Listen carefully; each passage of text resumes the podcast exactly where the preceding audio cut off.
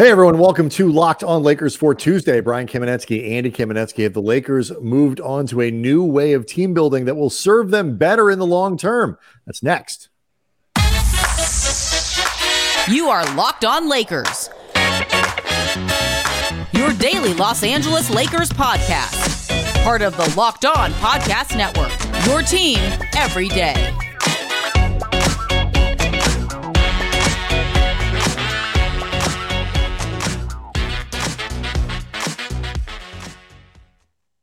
Thanks to everyone for making Locked On Lakers your first listen of every day, Monday through Friday, no matter how or where you get your podcast. It's always going to be free and never locked behind a paywall. And Locked On Lakers on YouTube is where you can go to hang out with over uh, 20,000, getting near 21,000 subscribers to the channel. Been really active and helpful in terms of answering questions and polls and all kinds of stuff. We're going to wrap some of the uh, some of the the the input we got around winning time uh, into today's episode. Um, and that was a, a, question we put out there. Of course, winning time not picked up for a third season, much to the disappointment of many Lakers fans. Um, didn't get to the topic about intriguing teams in the Western Conference that I want to uh, talk about that I did for TV last week. Um, but let's start here, Andy. We we did um all of Monday's show, right? About Jarred Vanderbilt, basically. Yeah. A little more yep. reaction to that. And one of the things that we kind of didn't get to that I think is is sort of important is not just what Vanderbilt like literally does for the team. A um, couple interesting comments about whether or not the Lakers overpaid, underpaid, uh, whether that contract will look cheaper, expensive in a couple years, and we we got into a lot of the nuances of that. But the part that I th- thought was really interesting was the fact that they gave him the extension as quickly as they did uh, at a number that you know you could argue that if the Lakers waited, they might not have had to pay as much. Maybe they might have had to pay more, but maybe not. But they went ahead and did it. And whereas for the first like last like five years, it seems like everything has been built around flexibility in cap space, always open cap space, always preserving a year out, two years out, whatever it might be the Lakers seem to have moved much more into a um, a mode where they are far less concerned about empty cap space and are instead populating the roster with flexible, appealing contracts and players. Um, I, I'm I'm interested how you think that serves them long term, even relative to the strategy they've they've had in terms of flexibility, in terms of agility, the ability to improve the team? Well, I mean, to begin, I, I think it gives them a, a, better team immediately. Now you know what you no have. And when you're dealing with LeBron entering his 21st season, 39 years old, a zillion miles on the odometer, you don't really have the luxury of, you know, figuring out what you may have down the road or, you know, kicking the can down the road even a little bit mid-season you know, they're the Lakers had had the potential optionality of bringing back Mo Bamba, bringing back Malik Beasley, really just as, um, really just to have them as potential contracts to move. You know, like mm-hmm. just just to have them as expiring. They could have been operating as a team um, above the cap, like certain flexibilities that would have come from there. I like what they did better, which is basically we are going to perhaps cut down on a certain amount of flexibility that would come in expiring contracts, but we're going to give ourselves a better team now. Mm-hmm. And I think that's, again, really important, especially when you take into account where LeBron is. The other thing, though, when you when you mentioned how this used to be defined, their flexibility purely in how quickly can you create cap space. You know, like can can you create cap space to bring in that star and this was something, by the way, that wasn't exclusive to Rob Pelinka. This was something that Jim Buss and Mitch Kupchak used to do all the time, and frankly, something that used to drive me nuts right. but, when they were doing it. Right, the idea that you you do not acquire players, you do not sign guys. If you have a date, if you have, you know, you line up all of your contracts so everybody is off the books in two years, one year, whatever right. it might be, and that's how you organize. That's sort of the organizing principle uh, of your of your roster building. Right, and you're never truly building teams as much as you are situating yourself for something better. Right. And beyond the fact that I think the way the new CBA is is laid out, I don't think that strategy works as well. And you can see it by the way teams around the league just aren't valuing potential cap space the way they used to. But also, and this was a trap that I thought both Jim and Mitch used to fall into, and I think Rob Pelinka used to fall into for a while. When you value that type of flexibility so much, like it's the thing that you're always coveting, it actually creates inflexibility in the way you can go about building teams. You you actually cut off a lot of options because you're so obsessed with preserving future cap space that may bring you the players that you're looking for, but it may not. Mm-hmm. And then in the meantime, there were opportunity costs along the way in terms of the guys that you could have put around your stars in that moment that maybe aren't as shiny or big name, but could have provided more help than just the stopgap guys that are always on one, right. maybe two year deals. So I I just like this better. You know, I this was something I complained about again with Mitch and Jim 10 years ago, much less Rob Pelinka two years ago. It, it's one of those deals where, like, what always bugged me is, and well, you know, just sort of keeping it in the Pelinka era, is it shows like a, whether intentionally or not. And I think the, the, the, the motivation behind that. So when we say, you know, players, is all what we're talking about is the big star, you know, that you're going to go out and sign in free agency that year. You know, Carmelo Anthony is a free agent. LaMarcus Aldridge, LaMarcus is a free agent. You know, it's it's it's Kyrie Irving. It's whoever it might be.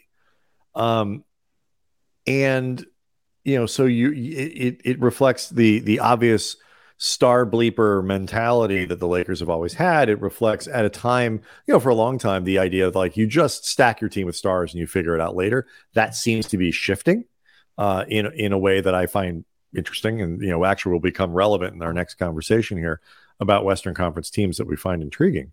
Um, but it it shows an incredible lack of creativity. You know, I sometimes I always felt like the Lakers felt obligated to sort of behave that way, where like because it it's what you're supposed to do. You're the Lakers. You're always supposed to make yourself central to that. We're going to get the next star guy. We're going to recruit the next star. Except that guy's if they they're going to come anyway. And if you if they really want to get here, they'll you can make these things happen. And so the lack of creativity is really what bugged me because, like you say, Andy, you lock yourself into one way of doing things. And it's almost as if you don't have the faith that you could make options B or C work if you needed to. Well, it's also, too, I mean, it, it reflects often a lack of imagination. It reflects, mm-hmm. in some respects, an unwillingness to kind of do the work that comes with the job. Like, you know, a lot of the, you know, finer details and things like that. And, you know, one of the things that I've been very happy about with you know the last nine to 12 months with Rob Pelinka is he's looking much more like a details guy. And mm-hmm. you know, when it comes to building an entire roster from top to bottom, those details matter. And it just again, you can if you value cap flexibility so much that you're willing to push aside all other options because you really don't you're you're that concerned about next offseason the cap space it becomes inflexible like in a lot of ways, you are just as inflexible with your options than if you had a bunch of guys under contract for three to four years. Yeah. So this this this this part of it. There's one more thing I want to say about this that, and we'll get to these Western Conference teams here that I think is is really important because this strategy though only works if you can accomplish um you know the way the Lakers are doing it if if you can actually kind of accomplish a very specific and important thing. And I think the Lakers have, and I'll explain next. Locked on Lakers brought to you by FanDuel, and you can celebrate this NFL season with incredible offers from FanDuel, America's number one sportsbook. Right now, new customers can bet just $5 and you get 200 back in bonus bets guaranteed. And you can use those bonus bets on spreads, on player props, over-unders, futures, all sorts of different options. And all customers who bet, again, just $5. You get a hundred bucks off NFL Sunday ticket from YouTube and YouTube TV. And right now is the best time to join FanDuel. Uh, the app really easy to use, great user experience, all these different options. right at your fingertips makes it really, really fun. So visit fanduel.com slash locked on. Kick off the NFL season with an offer you don't want to miss. FanDuel, official partner of the NFL. So, um, get to these this other list and uh, some of your comments about winning time before the end of the show. But the strategy the Lakers are doing, which is not you know building really building out a team. Granted, LeBron, you don't know the future there, but other than LeBron, you know the core of this team is pretty well locked in for the next two or three seasons. I guess D'Lo is a, a question mark there, but um, it's I, I, still don't buy the idea that he's just automatically out the door. Um, you know, you got a lot of players on this team that are committed contractually for a few years. And I love it. I love the way this is. I think this is the kind of flexibility that actually does play really well in the modern NBA, where you can have your cake, a good team, and eat it too. Trade guys if you need to. Uh, you have components or whatever. It requires a couple things. You have to have play. You know, you have to have contracts that are across the board, um, which they do. They've got guys at the, you know, $10 million level, 12, 16, 17, you know, all the way up uh, to your max players. But you also have to sign good players and, you know, young players and avoid albatross type contracts where you have to throw in stuff if you want to make that deal work. The Lakers, whether you're talking about, you know, Rui Hachimura or Jarred Vanderbilt or certainly Austin Reaves with that contract. Um, and and you know where where they're set up, like they don't have to do that. Gabe Vincent is not a contract that is going to be problematic to try. Like they've got appealing players under good contracts that are young that are talented that have established themselves in the NBA. So they've really managed to check all the boxes for both current competitiveness and future flexibility in ways that they just seemed unwilling to try a few years back. But it doesn't work if you pick the wrong players. So well, I, think, I mean, it does. They deserve it, credit for that. Well, it also doesn't work if guys like Hachimura and Reaves and Gabe Vincent, who are seemingly, you know, at least in their time with the Lakers this past season, or in the case of Gabe Vincent, his playoff showing in Miami, that they're on the upswing and they continue that growth.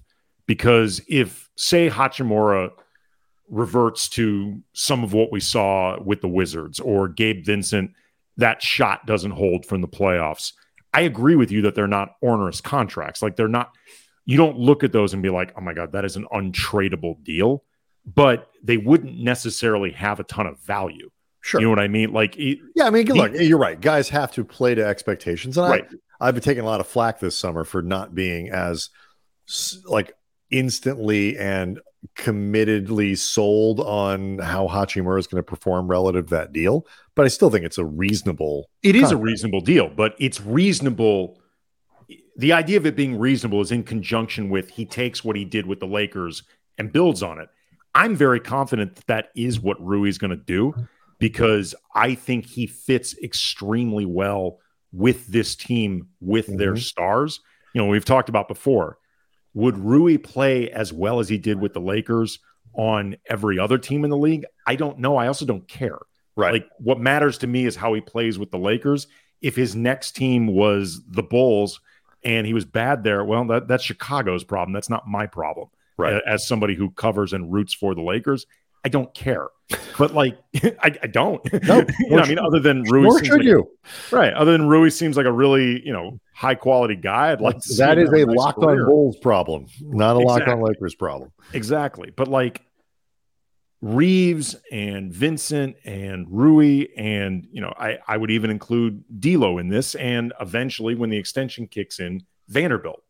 They all need to play at a certain level and to keep improving, or at the very least, no Not regression. Right. Because then, otherwise, like I said, the contracts don't become albatrosses, but they don't necessarily have a ton of value. And you probably get to a place where you do have to include picks.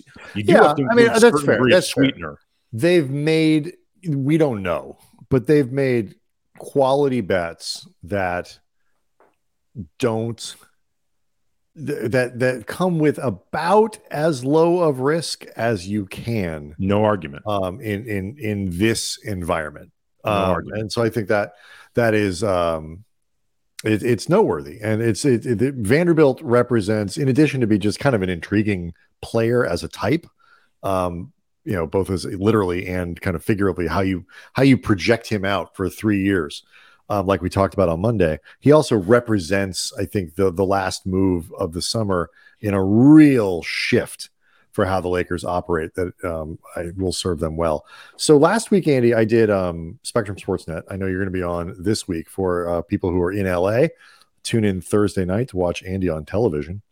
Um, and so we do their studio shows. You know, we're in there a couple times a month each.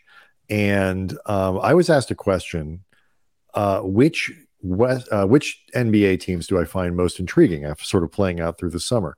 Um, I stuck to the West because that's just kind of where my interest is. But I, I wanted to kind of get your reaction to my top five.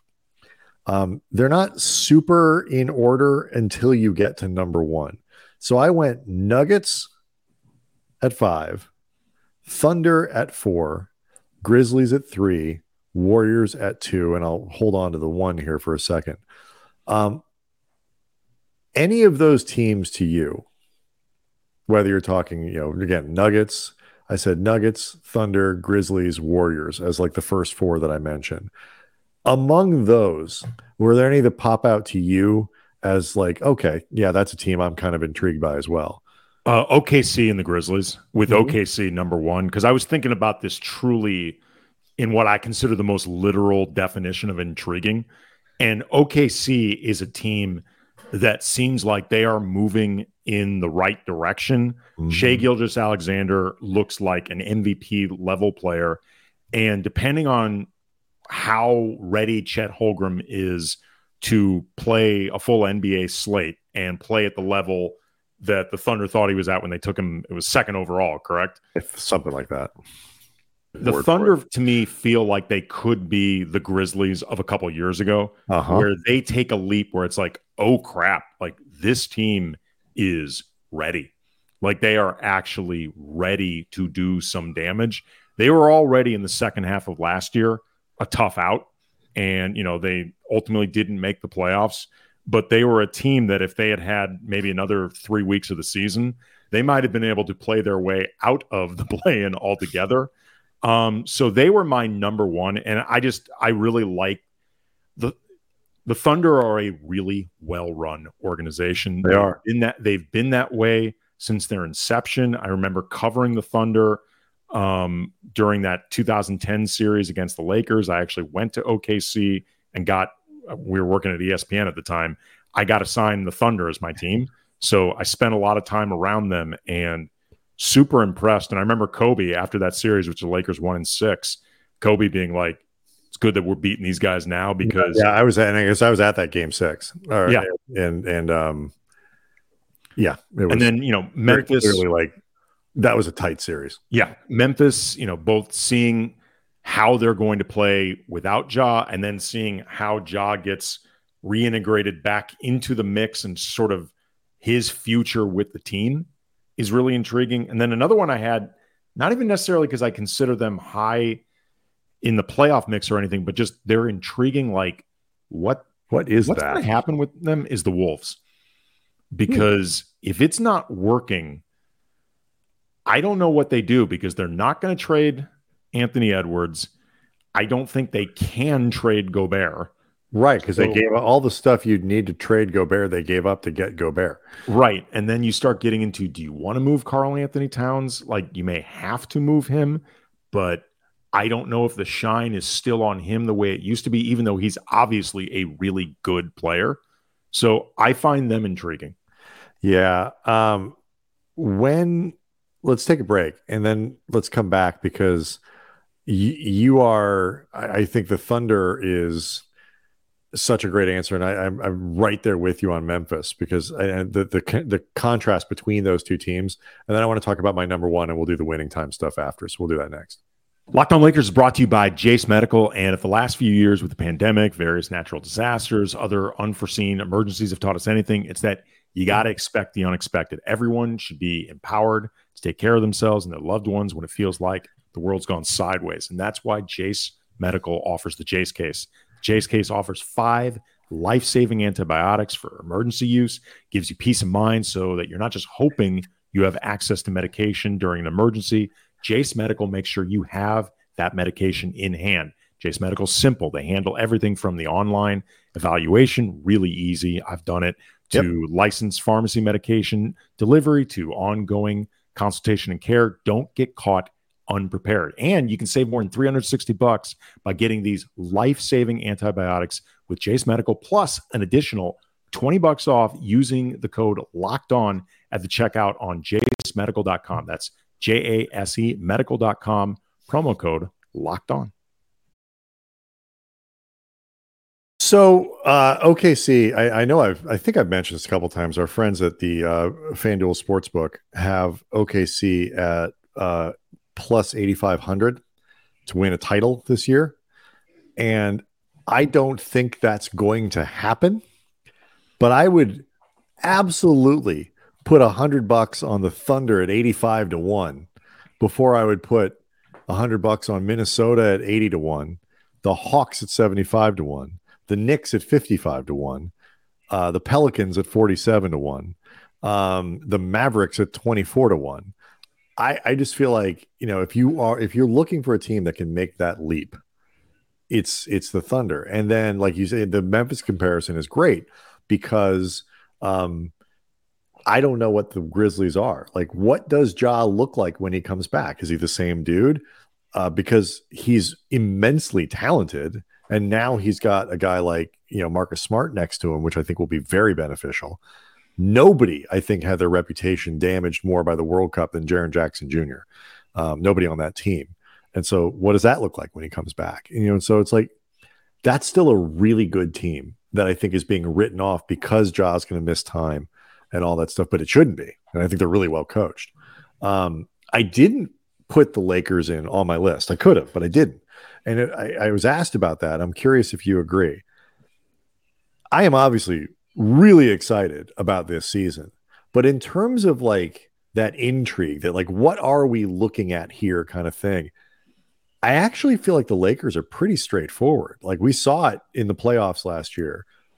They got I think I kind of know what this team's going to look like. And if they stay healthy, I think they're going to be very good. So I left them off my list for that reason, in the sense that I, I think I have a pretty good feel for what they are, as good as you can in mid September um, for any team that hasn't actually played yet. Yeah. The biggest amount of intrigue with the Lakers, I guess, is can LeBron and AD stay healthy? And right. just does LeBron at some point this season – reach that place where his body stops cooperating because right. 21 seasons, 39 years old. Exactly. Like even LeBron starts becoming human by NBA player standards. But I agree with you. And insofar as how do the pieces fit, what does it look like? I think we have a really good idea. The new guys that matter, Gabe Vincent, Taurean Prince, Christian Wood, even with the questions that surround Christian Wood, it is not difficult to to imagine what it looks like and all three of those guys have been in the NBA long enough with prominent enough roles that you know who they are as players. Yeah. So I I agree with you. The Lakers I think are really exciting. Intriguing is not the it's, word I right. It's a different word. And so yeah. and it's funny like I I put the Suns at number 1 and it's in part because a lot of variance between what this could be. The high end of what the Suns is terrifying, you know, for a lot of teams. But I also think they're intriguing because in a time where people are seem to be doing more what like the Lakers are doing, stars matter. You got to have the right ones, and you have them, you keep them. But team building, continuity, all this stuff. The Suns are doing it the old way, you know, you know of, of a few seasons ago. It's like, no, we're going to assemble the Avengers and duct tape together the rest of a roster and see what happens. And I just think that's that's kind of interesting yeah, I'm intrigued by this experiment. The comparison I've made is, you know, their new owner Matt Ishbia, who clearly likes to, you know, announce his presence um, and you know, kind of be the the swinging manhood in the room, so to speak. Like he reminds me a lot. You know how all those those steakhouses in Texas where it's like a 72 ounce ribeye, right. and if you eat the thing in under an hour, you get it for free. Matt Ishbia to me feels like the guy. That's the meal he orders every single night. Like he orders that seven nights a week, and it doesn't matter if he can't finish it because nope. he can afford it. Right. But exactly. Like, this, this, is how Matt Ishbia eats. Like every night is a 72 ounce. Yeah. I mean, they're doing some, if you're interested, if you're interested in media, for example, like how t local teams, like they're doing some really interesting stuff. Like he is a big thinker. There's no question. And he's, he's taking some big swings there. I just, that they are doing it differently there at a time where the, the, the league seems to be shifting and it could work out really well or it could be a disaster. Um, even though I think they had a pretty good off season given what they had to work with. Yeah. Um, though I wanted I wanted to mention winning time because I know I, I I will confess I watched a couple episodes last year when we were sort of trying to figure out or season one we are trying to sort of like just content like you know something to talk about and then I stopped and I don't know if you're like me with TV, Andy, but like once you start a show, if you don't get through it, I almost I have a lot of trouble picking it back up. And so sec- season two, haven't seen an episode, but um, I know a lot of people, you included, have been following it closely or disappointed by the uh, the cancellation. Yeah, I mean it's in part because we know Jeff Pearlman, the the author of the books that you know Winning Time has been based on, and there have been hopes that you know his books because he's written a lot about the Lakers, including the Kobe Shaq years. Mm-hmm. Could be the blueprint for other seasons of winning time. Jeff's a friend of the show. You know, we both have a lot of respect for him, and you know, there've been a, actually we've learned that there are a few people who work on winning time who are aware of us and fans of us. Um, so we've heard from them. So you know, it's disapp- it's disappointing to see you know that take place. Um, you know, it's funny. I was watching the the final episode, which ends with the Lakers losing in the 1984 Finals, Game Seven to Boston, and you know it's a game we all know how it turns out because it happened almost 40 years ago. But spoiler alert. Okay, but down the stretch of this game, like the, I'm watching this scene, and the Lakers have mounted this furious comeback, like in the last five minutes of this Game Seven, and people remember this. You know, this became part of what you know created the tragic Johnson headlines. But Magic turns the ball over. It ends up going to Dennis Smith. I mean, excuse me, Dennis Johnson, who streaking down court on a breakaway. Michael Cooper swoops in for a block and he gets called for a foul. And I get mad as I'm watching this. Like, I'm like, that is BS, even though A, it's a reenactment of a game that happened nearly 40 years ago, not the actual game. And B, it's also a reenactment that, if I'm being honest, of a game that I've never actually seen, much less memory memory of. Like I, I don't actually know whether right because you were like nine years old and living right. in St. Louis when this game right. happened. I don't know if if like Coop actually had a clean block or not. I just know I'm watching the Lakers trying to win a title, and it pisses me off that it feels like it's being taken from them. Yeah. Um, like the show, one of the things I really enjoyed about the casting was just incredible. Like the actors, top to bottom, were so good. Like you know, there's the big names, but like how they managed to find Quincy Isaiah, played Magic, who'd basically done nothing to this point. Like if you look at his IMDb page, right, he's a couple credits and that's it. Like he nails not just Magic's mannerisms and voice, but like the swag, the charisma, but still can convey insecurities Magic has. How they found Solomon Hughes, who had quite literally done nothing to that point. This guy who could be convincingly Kareem, Sean Patrick Small, who plays Larry Bird, like another guy whose resume is mostly like shorts and stuff like that. He's incredible. Like he makes mm-hmm. Bird's cockiness but also like this darkness inside him feel real. DeVaughn Nixon is incredible playing his dad Norm. Hadley Robinson's really good as Jeanie. And I just I thought season two got better as it went along. Like season one, I think struck some people as more purely entertaining, like at its heights, but I thought it had more lows. I thought it often felt wild and outrageous, like for the, for sake, the sake, of it. Or like, yeah, I, I, didn't love the first couple episodes. I'm not like if lie. you got them mad enough, then well, then it must it must be great because they don't like it, right? And I felt like season. I, I didn't like how it was constantly breaking the fourth wall, which is something I like Adam McKay, but I think he does it too much. I thought some of the inaccuracies were unnecessary. Um, but season two, I thought just settled into storytelling, and I thought it was mm-hmm. really good. And I, again, sorry to see it go, but we asked the question on the YouTube page, the community section, what what eras or seasons would you like to have seen if this kept going? Um, read some of the responses from people from Ty Johnson three one one one. Definitely up to Magic's retirement. Need to see the shift in power from Cap to Magic. Also, one more episode for that Magic's return, and then a Kobe Shaq sighting from uh, our buddy Marcel, I believe in the Netherlands. I love this show, and there's so much that could have been dramatized. At least two more seasons, few Kobe Shaq years. Also curious about the 2011 playoff run. The this is going to be fun season. Kobe's farewell tour, 2020. Um, from David uh, Togawa 6172. I would have liked to seen Pat Riley guaranteed the back to back all the way through the Shaq Kobe three peat era. Um, another from Ursula Major 2000, wanting to see Magic's retirement and the comeback in the All Star game.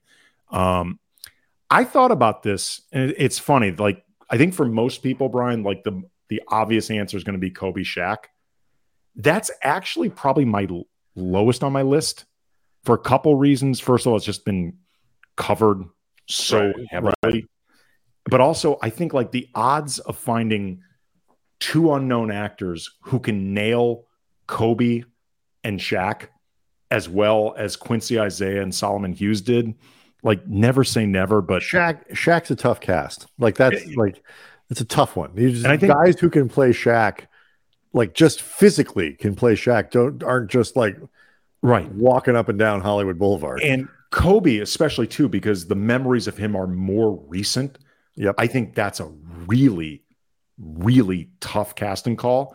The two eras that pop to mind for me, I would love to see in between Magic's retirement, because you get more of Quincy Isaiah, who's just, he's so good on this show. Magic's retirement up to the offseason where you are drafting Kobe and trading for Shaq. But you see, like that period where the Lakers are thrown into turmoil because of Magic's unexpected retirement. You also get his attempted comeback and the coaching and all that stuff. But like seeing the Lakers in this period they're not used to, which is not winning, but also you get like the Eddie Jones, Nick Van Exel, right. Vlade. The other part I think would have been really fascinating is Kobe's post Kobe retirement up to Anthony Davis's arrival. Because hmm. then you really start getting into the Buss sibling right. dynamic. You get the turmoil of Magic taking over the organization, yeah. which means more Quincy Isaiah, age him up, you know, add a few pounds, but he can be magic. Plus, after all the jokes and all the memes, Rob Lowe gets to play Rob Pelinka. I agree with you. And I will say this though, I was because I was thinking obviously about Kobe as well, and I I I, I don't need to see more Shaq Kobe, but I, I do think that would have been a really interesting challenge to play Kobe because you know the the memories now of sort of softening Kobe, like the last three or four years of his career where he was different. It was just a different guy. And then obviously post career. And then when he really softened up a little bit in terms of, you know, just sort of the, the letting people see the person. And then obviously, you know, his his death. But like Kobe in 2000 and pick a year really different dude like and and like the you know the the covering like playing that character in a way that perhaps accurately reflects you know kind of both what people thought about him and and you know, it would it would have been an interesting challenge. So i agree with you from an era's standpoint it's the one of the least interesting to me. Um, but from a casting and writing and acting standpoint just that role would have been really um, a, a tough one um, all right, Locked On Lakers on YouTube is where you can go to hang out and uh, with the with subscribers and talk to us, talk to them, leave us questions, leave us comments.